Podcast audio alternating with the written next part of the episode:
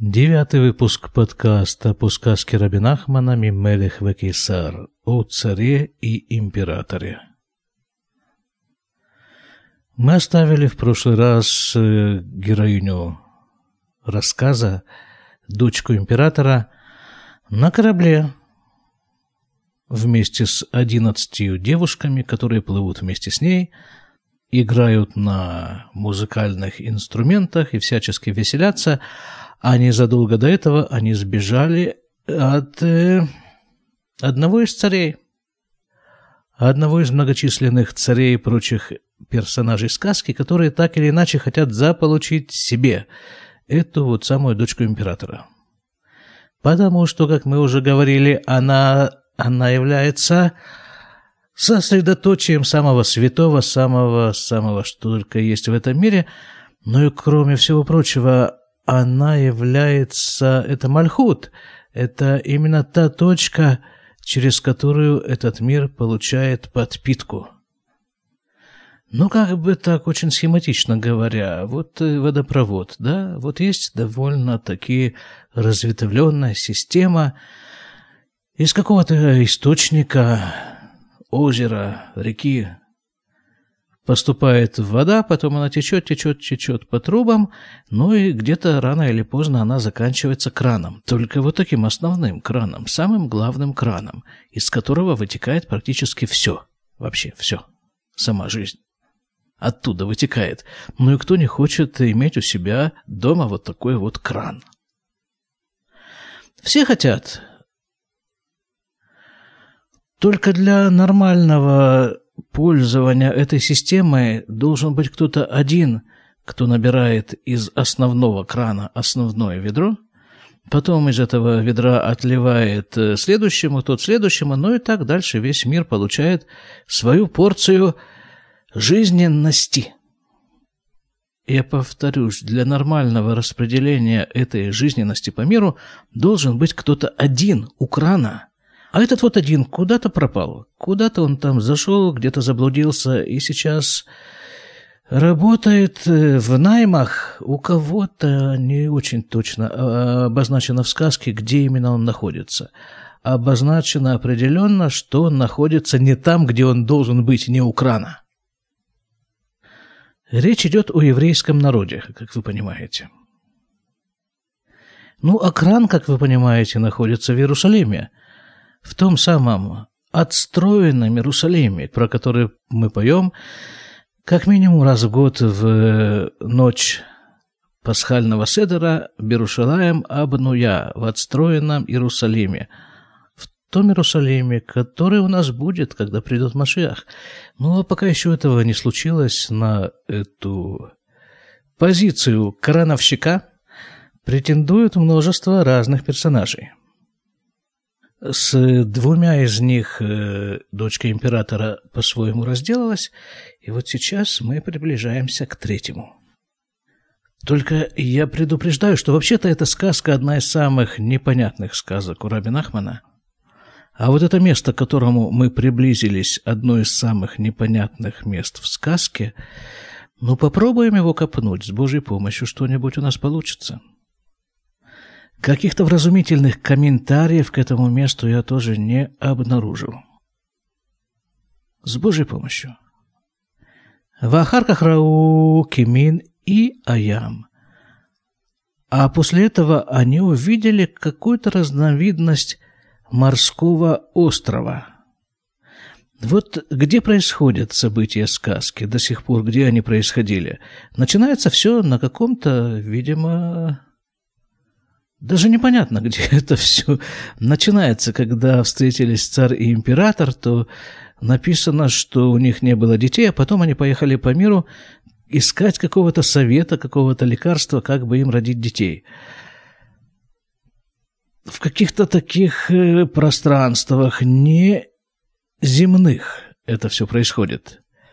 За пределами этого мира – Дальше сказка приземляет нас на эту землю, и дальше разворачиваются события взаимоотношений между сыном царя и дочкой императора. Потом на земле им становится неуютно. Они-то хотят быть вместе, а вот их родители как-то не очень. Во всяком случае, отец императора, отец дочки императора. Тогда они решили выйти в море.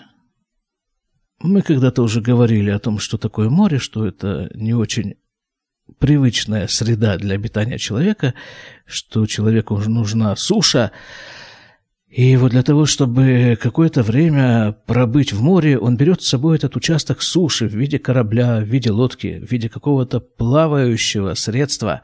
И вот на этом плавающем средстве он может пробыть то время в море, которое ему необходимо для того, чтобы перебраться с одной части суши на другую. Так вот, первая история, первый галут э, с этой царской э, дочкой императора был в, в месте обитания некоего купца. Второе, это все было на суше. Второе тоже на суше. Там был дворец, который построил себе царь, от которого она сбежала вот с этими, вот, с этими вот девушками, с которыми она плывет сейчас на корабле.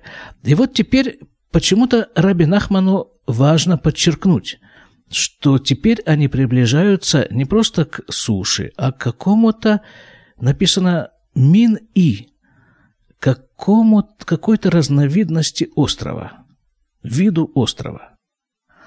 А что такое остров, собственно говоря? Это какой-то небольшой сравнительно участок суши, со всех сторон окруженный водой, морем – и прямая ассоциация, возникающая при упоминании острова, это ограниченность, отделенность, изолированность. И что же там на этом острове? В Ниткарвуле Шам они туда приблизились, к острову. Если вы помните, они уже боялись приближаться к дворцам, а здесь просто остров, да, но не может же человек э, постоянно болтаться на этом корабле. Ему нужно выйти хоть время от времени на сушу. Вот суша, вот остров остров, где не видно никаких дворцов, Ваюша Амшнейм Эсре Газланим. И были там двенадцать разбойников. Газланим – это разбойник, это не просто те, которые мелочь по карманам тырят, это которые убивают, вот эти газланим. Были там двенадцать разбойников, в Ирацу, Леаргам, и захотели их убить, разбойники, естественно. Ну а что им делать? Они же разбойники. Они для того и находятся, они для того и изолировались вот на этом вот э, острове, чтобы разбойничать. Хотя на острове-то особо не поразбойничаешь, там ведь больше никого, скорее всего, нет на этом острове. А здесь добыча сама приплыла им в руки в самом прямом смысле. Выше Аляги, и она спросила, дочка, дочка императора. Здесь еще вот такая есть ассоциация. Вот дочка и одиннадцать девушек. Всего их двенадцать. Двенадцать – это двенадцать колен Израиля. Двенадцать сыновей, сыновей Якова. Она руководитель, то есть она один из сыновей Якова, как бы такая параллель, то э, автоматически какая? Кто из этих сыновей? Юсеф, кто еще? Юсеф ведь там был основным руководителем, основным сыном. А как бы Зелюматзе, есть такое выражение, это против этого создал Всевышний. Есть 12 колен Якова, а в Торе написано, что у Эсава, брата Якова, его брата-врага, так скажем, у него тоже было 12 сыновей. И вот она спрашивает, «Мия гадоль шабахем?» Она спрашивает, «А кто у вас тут э, главный у разбойников?» «Вир-Уля показали ей?» Амралю, она ему говорит, «Мама Сейхем, а чем вы вообще по жизни занимаетесь?» спрашивает она его. А Марла, он и отвечает, «Шехем газланим?» А ему скрывать особо нечего, все карты сразу на бочку или что там на бочку. Он ей говорит, да мы разбойники. Амралю, афанахну газланим? Она ему отвечает, ну так мы тоже разбойники. Разбойницы, видимо, в этом случае. Э, значит, в чем заключается ее основная тактика, ее даже не столько хитрость, сколько мудрость – что она попадает в такие ситуации, из которых очень сложно выкарабкаться. тактика, которую она использует, чтобы из этих ситуаций все-таки выкарабкаться, разговаривать с тем, кто номинально владеет ситуацией на его языке. Так было и с предыдущими героями, с купцом и царем, вот так вот и с этим разбойником.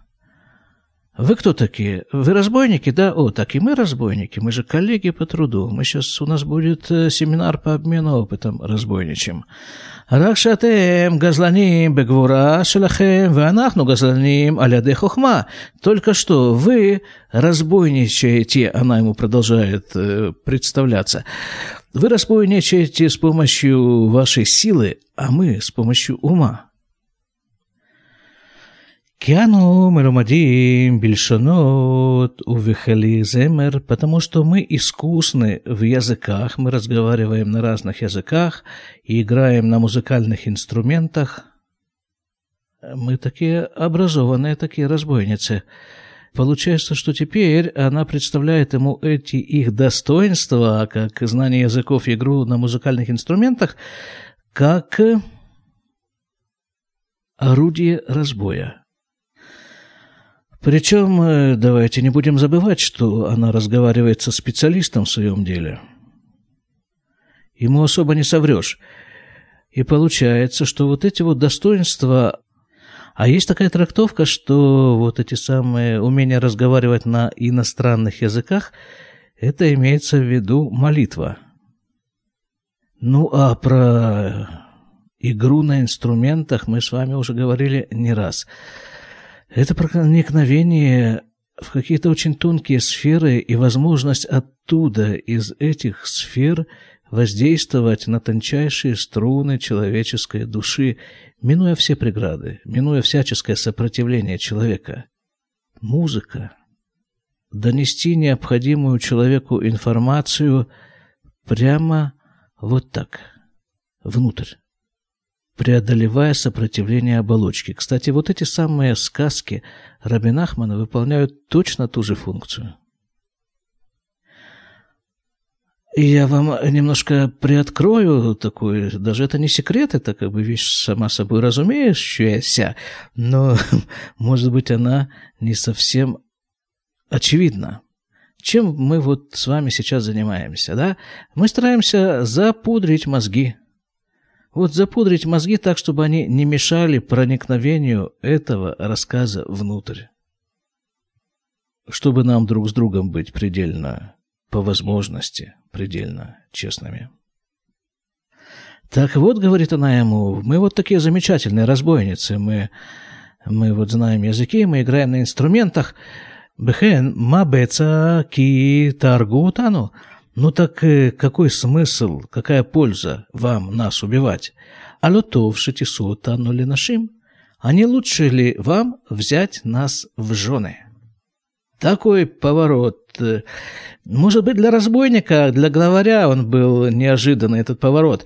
Но для нас-то с вами привычное дело. Ведь каждому из персонажей предыдущих, каждому из ее пленителей, она предлагает именно вот эту вот э, сделку взять ее в жены. Только раньше она была одна, теперь их двенадцать. А видимо так, когда мужчине вот так прямым текстом говорят «я твоя», не сию минуту, но еще немножко. И вот в эти самые минуты после заявления «я твоя» с этим самым мужчиной можно делать все, что угодно. У меня такое предположение, теоретическое, исключительно – «Вы лахем гам а аширут шляну». Она говорит так, берите нас в жены, и кроме всего прочего, вам достанется наше богатство. Вар атаги лахем маши басфина. И она им показала то, что у нее находится на корабле. Корабль, вы помните, да, там находится действительно богатство, но не совсем, чтобы ее, это купец первый, первый из обобранных, скажем прямо, ей персонажей он наторговал. Она увела у него корабль вместе со всей поклажей. «Так вот, — говорит она разбойникам, — э, берите в жены, вам достанется вот это наше богатство», показала ему, что у нее есть на корабле. «Веулиху отам бехоль амекумот шеляем. Вискиму шелою нос им беватахат, ки им базе ахар зе». Так вот, она показала им, что, е- что есть у нее на корабле. А разбойники, как э, встречный жест, показали им то, что они награбили, и где оно все находится у них. И дальше они решили так. Сейчас я прочитаю, что написано в скобках, а потом попробуем разобраться во всем этом. היינו שכל הגזלנים הנ"ל לא יהיו נושאים את השררות הנ"ל כולם בבת אחת, רק הנישואין שלהם יהיה בזה אחר זה. скобки закрываются גם שיבררו לכל אחד שררה אחת לפי הראוי לו, הגדול לפי גודלו וכולי. Понятно. Что тут может быть понятно? Понятно то, что написано, не более того. Но давайте, написано следующее, что они решили так между собой, что они не, как бы вот эта вот их э, такая групповая свадьба будет не очень групповой, не в полном смысле, а каждому разбойнику будет принадлежать совершенно конкретная э, девушка, из этих министерских дочерей, а ведь именно министерскими дочерьми являются все эти девушки.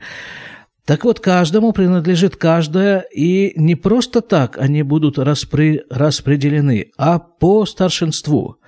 Самому главному достается самое главное, ну и так дальше. В соответствии с занимаемой должностью.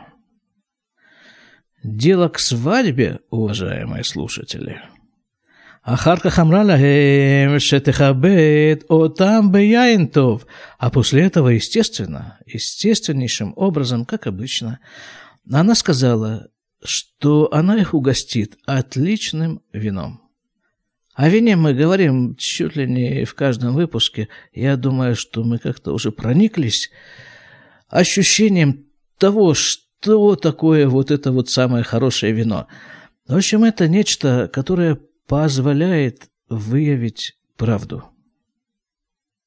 Это истина, которая проникает внутрь. Помните, да, опять вот наше недавнее рассуждение о том, что такое музыка, которая проникает внутрь, минуя барьеры, что такое эти рассказы, эти сказки Рабинахмана, которые проникают тем же самым путем, подбрасывая мозгу умственную жвачку, чтобы тем самым быстренько проскользнуть внутрь. И вот вино, оно тоже проскальзывает внутрь. Это та истина, которая попадает внутрь и принципиально меняет ситуацию, особенно ту ситуацию, в которой задействованы вот эти все очень сомнительные персонажи, как то разбойники, как то злое начало, вот там воплощенное в виде купца его сына, как прочие цари, и вот это вот все, имеющее довольно-таки опосредованное отношение к истине.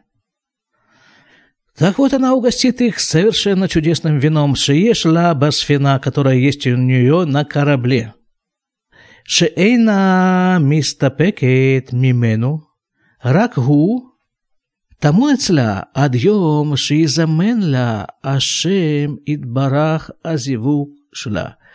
Что она продолжает, как бы она, свою речь, вот эту такую выдающуюся совершенно речь, где она упомянула и то, что они разбойницы, и то, как выгодно им жениться на, на них, и то, как именно жениться, и вот теперь вино. И она говорит, что такое замечательное вино, оно, она его практически не употребляет, а ждет того дня, когда Всевышний наконец-то сведет ее с ее суженым. Но, честно вам говоря, мы ведь все только этого дня и ждем. Когда дочка императора воссоединится с сыном царя. ונתנה להם היין בשנים עשר גביעים, ואמרה שכל אחד ישתה לכל אחד מהשנים עשר, ושתו ונשתכרו ונפלו. И она дала им вино в двенадцати кубках. Причем она попросила пить таким образом, чтобы каждый из двенадцати разбойников отпил из каждого из двенадцати кубков. И они выпили, и... Это тоже, кстати, новая, новая деталь, новое требование. Раньше она просто, просто раздавала вино, бери, пей, и все, и падай тут же возле бочки. А здесь она регламентирует, она все регламентирует, регламентирует, как именно жениться, регламентирует, как именно пить вино. Не просто так, а вот чтобы у каждого, каждый отпил из каждого из 12 кубков. Это какие-то такие детали, такие совершенно мощнейшие детали, но какие-то скрытые детали, каббалистические, выше того, чем каббалистические, которые посчитал нужным указать Рабин Ахман. Воспримем их просто так, как факт. Дадим им проскользнуть в организм вместе с этим вином, с этой музыкой, с этими сказками – а там уже пусть э, организм или какие-то владеющие им структуры, пусть они сами разбираются, что делать с этой информацией. «Вамра лихаврутея» Аналь, и она сказала своим подругам, о которых было написано выше «Леху вышахту коляхат» это ба бааля. Это значит, э, разбойнички перепились и упали, без чувств, она тем временем сказала своим подругам, «А теперь каждая из вас пусть пойдет и зарежет своего мужа». Если это невнятно прозвучало, я повторю, «зарежет». Вот так играет с нами эта самая, самая высшая святость. Не, не с нами, конечно, с разбойниками. Вальху, Шахату, Кулям. И пошли эти самые, они пошли и Зарезали всех. У Мацуша Аширут, Муфлягмеот. Не, как-то нужно как-то как-то остановиться на этом месте, хотя бы, если не можем его объяснить, то как бы хотя бы минута молчания почтить вот память 12 разбойников. Смотрите, вот что приходит в голову. Есть одна структура, как же поточнее называть, ее не назвать народностью, ее не назвать народом, ее не назвать даже национальностью. Амалек, да, те, кто понимает, о чем идет речь. Амалек.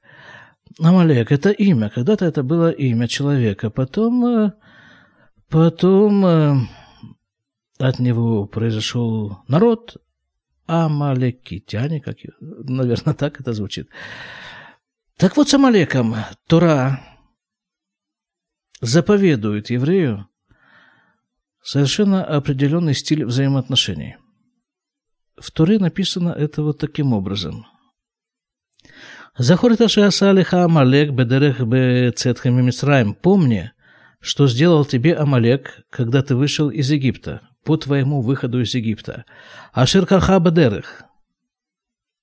ויזנב בך כל הנחשולים אחריך, ואתה עייף ויגע ולא ירא אלוקים. Он как бы остудил тебя по дороге. И причинил тут тебе множество всяких проблем, о которых, которые я не буду перечислять. «Вая бы они ахадунай луэха леха миколь ойвеха мисавив». בארץ אשר אדוני אלוהיך נותן לך, נחלה רשתה Тимхе эт зехер амалек метахата шамаем лотишках. Скажем так, в общих чертах, Амалек причинил евреям множество препятствий на пути их следования из египетского рабства в Израиль, землю обетованную.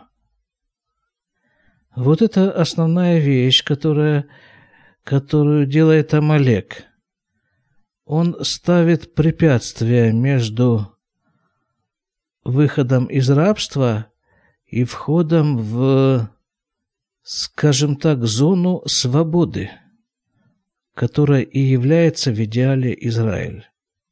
Но это не просто препятствие, а, скажем, Гитлер ассоциируется с Амалеком. Еще некоторые герои человеческой истории.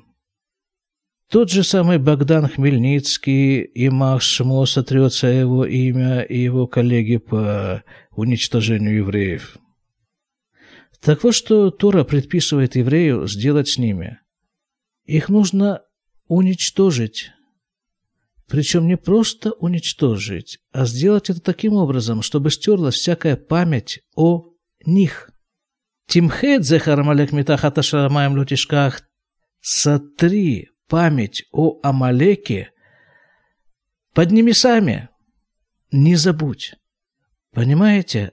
Вот, вот вам разбойники. Есть, мы говорили, что есть э, всякий клепот, да, всякие, всякие такие отвлекающие человека от его настоящей задачи вещи, явления, персонажи. Каждый из них делает это по-своему. К каждому из них применяется соответствующая тактика. Мы говорили в прошлый раз, что существуют в этом мире вещи, которые существуют исключительно для того, чтобы человек не обращал на них внимания, прошел мимо. И как мы видим из этого отрывка, из этого отрывка Торы, из этого отрывка сказки, что есть в этом мире вещи, которые существуют только для того, чтобы их уничтожить. Если это человек, который относится к этой категории, к этой категории Амалек, значит, его нужно уничтожить. С ним больше нечего делать. Он для того и существует. Это его исправление, если в принципе такое возможно. Это не только его исправление, это исправление этого мира. Так вот, в Альхушахту кулам, и они пошли, эти девушки, и всех перерезали. В Мацушам, Аширут, Муфлягмеот, и нашли там удивительные богатства. Шелуая Эцеэль Шум Мелех, которых не было ни у одного царя, в Искиму, потому что, ну, это же разбойники, да, разбойники, бритвой по... Разбойники, что им? Им это убить их и взять у человека то, что ему принадлежит. Теперь как бы, ну это как в сказке про красную шапочку, да, вспороли волку брюха, и оттуда вышла совершенно невредимая бабушка, да, как минимум, а может быть даже красная шапочка, уже не помню точно, ее тоже съели. Ну, в общем, все, кого съели, вышли, но для этого нужно волку вспороть брюхо. Вот, волку вспороть брюхо, убить Амалека. Дальше. Искиму шело ликах нахошет велокесов. И они между собой э, решили, девушки, что они не будут брать ни медь, ни серебро. Ким загавы аваним-то вот, только золото и драгоценные камни. Есть какая-то каббалистическая связь между этими элементами, я ее точно не знаю. Почему не брать это, почему брать это? Ну, в общем-то, по-моему, так. По-моему, золото и драгоценные камни это относится к категории молитва и изучение Торы. Это то, что вот надо взять. А то, что чуть уровнем пониже этого, не стоит с этим возиться. «Вышлиху минасфина шалагем дворим шейнам хашувим кольках». И они выбросили со своего, со своего корабля вещи, которые, ну, не очень ценные. Вот, вот это вот идет отбор, вот, вот он, вот это отбор, вот это приближение вот к тому самому дню, когда нам всем понадобится именно это вино, когда, наконец, уже придет Машех, и когда, наконец, уже все станет явным. И не нужно будет вот эти вот э, замаскировывать истину то в вине, то в сказках, то в чем-то еще. Истина откроется. Не то чтобы...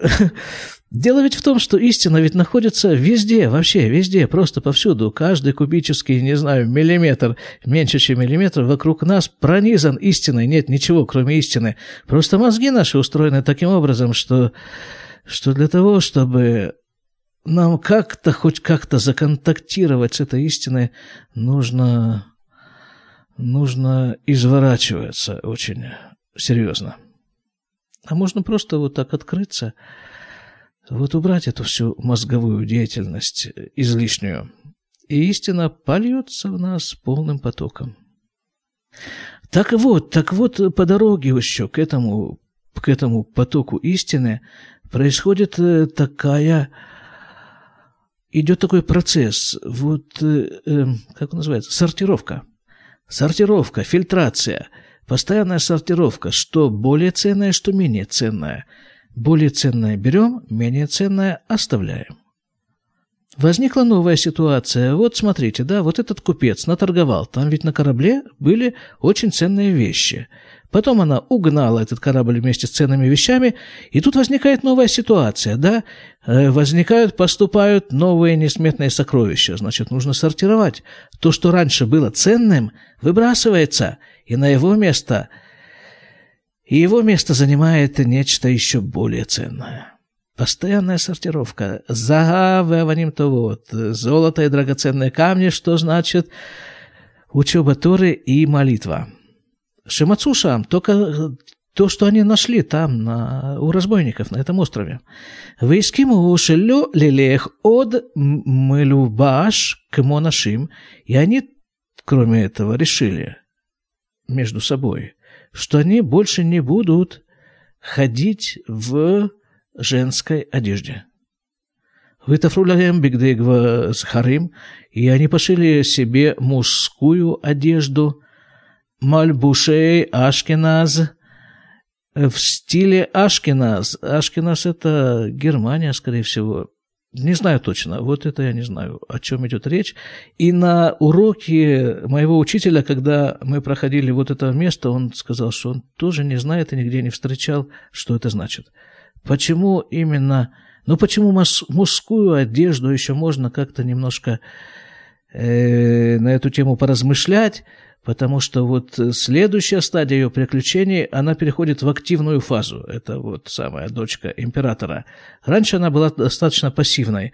Ее брали в плен, ей сказали спуститься с дерева, войти на корабль.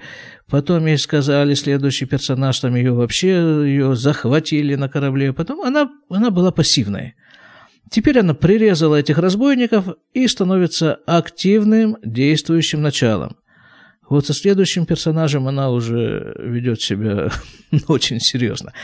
В следующий раз мы это разберем. А почему вот эта мужская одежда, которую они одели, должна быть именно вот в таком стиле Ашкеназ, не знаю.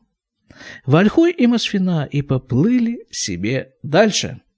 Вот тут вот мы их оставим опять на этом же корабле, опять в том же самом море, но теперь уже на совершенно другой стадии развития их, всего этого мира, и нас с вами как неотъемлемой части этого мира.